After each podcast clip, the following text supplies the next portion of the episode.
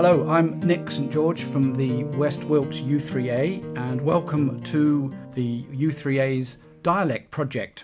With me is the man at the very heart of this project, Norman Rogers. I'm delighted that we're going to have a chat for a few minutes before we hear some examples of dialect. So, Norman, tell me about your involvement with dialect and how that started and, and where it's taken you. Well, dialect really was my first language. My parents were dialect speaking, and I spent a lot of time with my grandmother. Now, my grandmother was born in 1857. That was well before the Education Act that introduced universal education. In other words, she learnt to speak round about 1860. So, I learnt the dialect from her, the sort of dialect that would have been spoken in those days before it was heavily influenced by being able to read and write. So your involvement in this is obviously very much a personal one. Yes. But you've taken it further than just speaking it as a child and, and an interest in it. Well, I was uh, I did languages at university. I did French, and we did a lot of Romance linguistics. So when I uh, had time, I began looking into the dialect and finding there was a lot I was interested in. And uh, I wrote my little book on Wessex dialect, and I had to uh, study that, and I had to find out a lot about linguistics for that. The trouble was that a lot I found out was so useful to me in my job as a language teacher that I was rather distracted from the dialect until I actually retired. Now, you mentioned uh, the book Wessex Dialect. We've called this project the Wiltshire Dialect Project, but is that really accurate? I mean, dialects don't know anything of county boundaries, do they? No, it's a much wider area. The area covered by the sort of dialect I speak consists of the whole of Wiltshire, the whole of Dorset, part of western part of Hampshire, Gloucestershire, and Somerset down as far as the Quantocks. The Quantocks is a linguistic boundary. So, should we really be calling this the Wessex Project? Well, I'd rather call it the Trowbridge Project because that is absolute, you know, where I learned to speak. There's some very local words. One local word you almost certainly know is blind house. Blind houses confined very much to West Wiltshire. Other people call it a lock-up or something like that. And blind because there were no windows, I presume. No windows. Let's go back really to basics if we can for a while and talk about the difference between dialect and accent because I don't think that's always clear to people. Well, when you study a language, you have to study basically three aspects. One is pronunciation, the other is grammar, and the third is vocabulary. Grammar is usually divided into two parts. One is called syntax, which is the construction of sentences, and the other accidence, which is the changes that come in words. Not very obvious in English, but very important in other languages.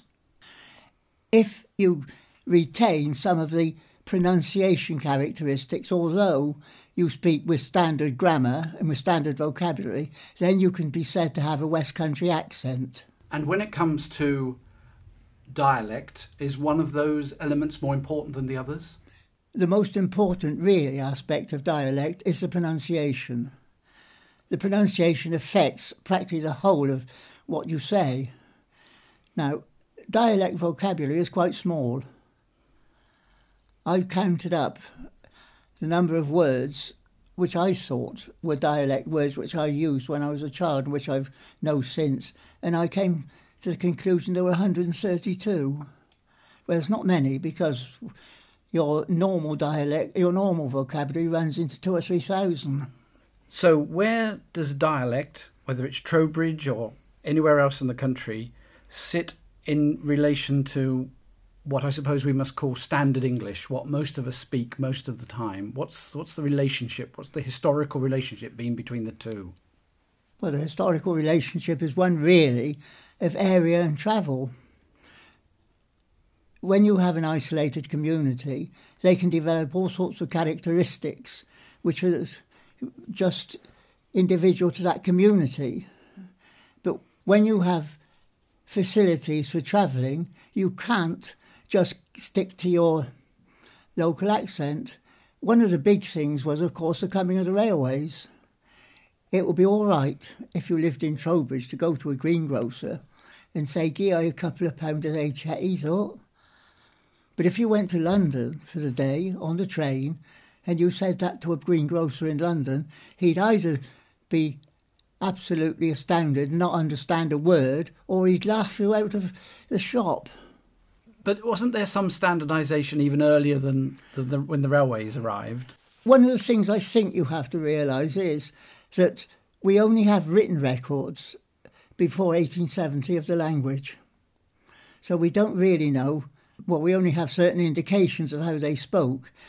One of the early standards was when the writ of the king spread over the whole of England, and documents were coming to the court, to the chancery, which were in all sorts of different dialects. And they decided they would use one standard spelling, and that was the standard of the southeast England.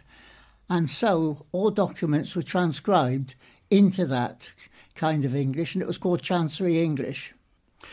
Why couldn't dialect and Chancery English or Standard English exist side by side? Why did Standard English ride so roughshod over over the dialects in most places?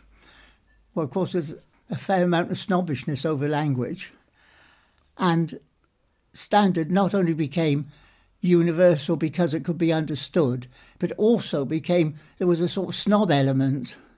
People didn't like to be dialect speaking. There is a certain idea amongst a lot of city people that people who live in the country are rather sort of retarded. So people wanted to uh, eliminate any dialect characteristics from their speech because they thought they would look as, as if they were bumpkins or yokels. So dialect speakers themselves got the impression that they were perhaps looked down upon. I wonder if there was any movement from the authorities as well to try and suppress dialect speaking, say in schools. Well, yes. I mean, we were told by our teachers, you mustn't say that. No one says that. Of course, you knew that your parents and grandparents and all your friends and relations said it. When we were at school, we had a lady teacher, and she thought that we spoke dialect because our mouths weren't developed enough to speak proper English, and therefore we used to go outside and stand in the playground and do jaw exercises to strengthen our jaws so that eventually we should speak standard English. As dialects have gradually disappeared, there have been moves and people have worked hard, yourself included, to try and keep them alive and keep interest in them alive. But why does it matter? If they became impractical, if we needed a standardized English in order to understand each other all over the country, why does it matter if the dialects do die? Well, what we're doing not is sort of trying to perpetuate dialect, but to record it. So there is a record of how people used to speak. Like in, for instance, in Shakespeare, if you've got Shakespeare's plays, you've got the written text. You're not quite sure how that text was interpreted in Shakespeare's day. Um, and if you look at Shakespeare's plays, a lot of the time when it should be he, it's got a with an apostrophe. Now that was an unstressed form of he, and it still exists in dialect, and in some of my extracts you can hear it. So that tells us really something about Shakespeare. That actually takes us on to a, a, a topic about the really fascinating influences there are that are still audible in some dialect words, not just from Shakespeare's time or from Chaucer, but also from elsewhere in Europe, uh, France, for example. Um, could you give us one or two examples of things that might have origins actually quite a long way away from Trowbridge? Well, uh, one of the words that we had was croupy to down, to crouch down. Well, nothing exists like that in English, but that is the French verb s'accroupir. Another one, which is even more sort of a exotic, my grandmother used to talk about a big brazen woman as a girt varsenaris wench. Now, varsenaris is a Latin phrase, volens nolens, willing, unwilling. But that's the origin of that word in the Latin, of course, it doesn't exist in English. You said at the very beginning that the, the Wessex dialect has a wide geographical yes. area. Within that area, are there specific, almost like sub dialects or mini dialects? One example is that the present tense in this part of the country, you don't say, I go there every day, you say, I go there every day. Whereas if you move off to the east of the county, they say, I goes. Can you pick out a few words that are really worth listening out for, words that are particularly difficult for non dialect speakers to, to understand? There are a couple in my extracts, a couple of words which are, are not usually used. One is gallard. Now, that comes up in Shakespeare, by the way, but it means frightened.